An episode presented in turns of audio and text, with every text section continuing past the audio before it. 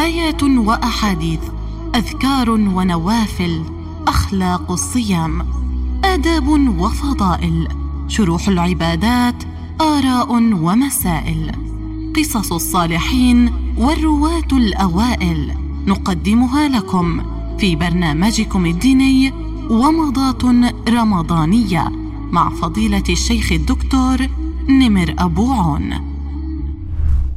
رمضان شهر الصبر. رمضان شهر الصبر الذي يصوم رمضان وهو منضبط انضباطا تاما شهرا كاملا.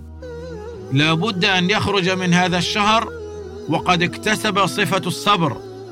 فالذي صبر عن الحرام وصبر عن الأكل والشرب وجد على صلاة التراويح والقيام وصبر على كف اللسان والجوارح عما نهى الله عنه ولا يخرج من رمضان رجلا صبورا فقد فاته خير كثير.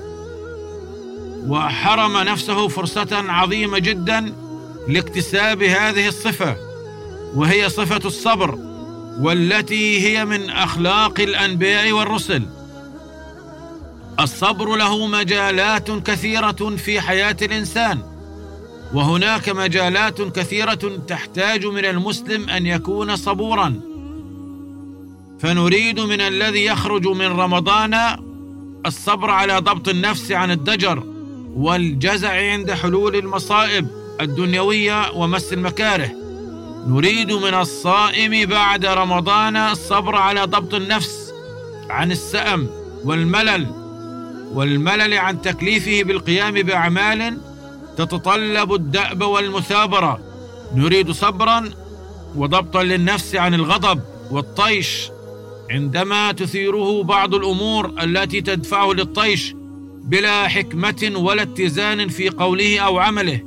نريد من الخارج من رمضان صبرا عن الخوف لدى مثيرات الخوف في النفس. حتى لا يجبن الإنسان في المواطن التي تتطلب الشجاعة.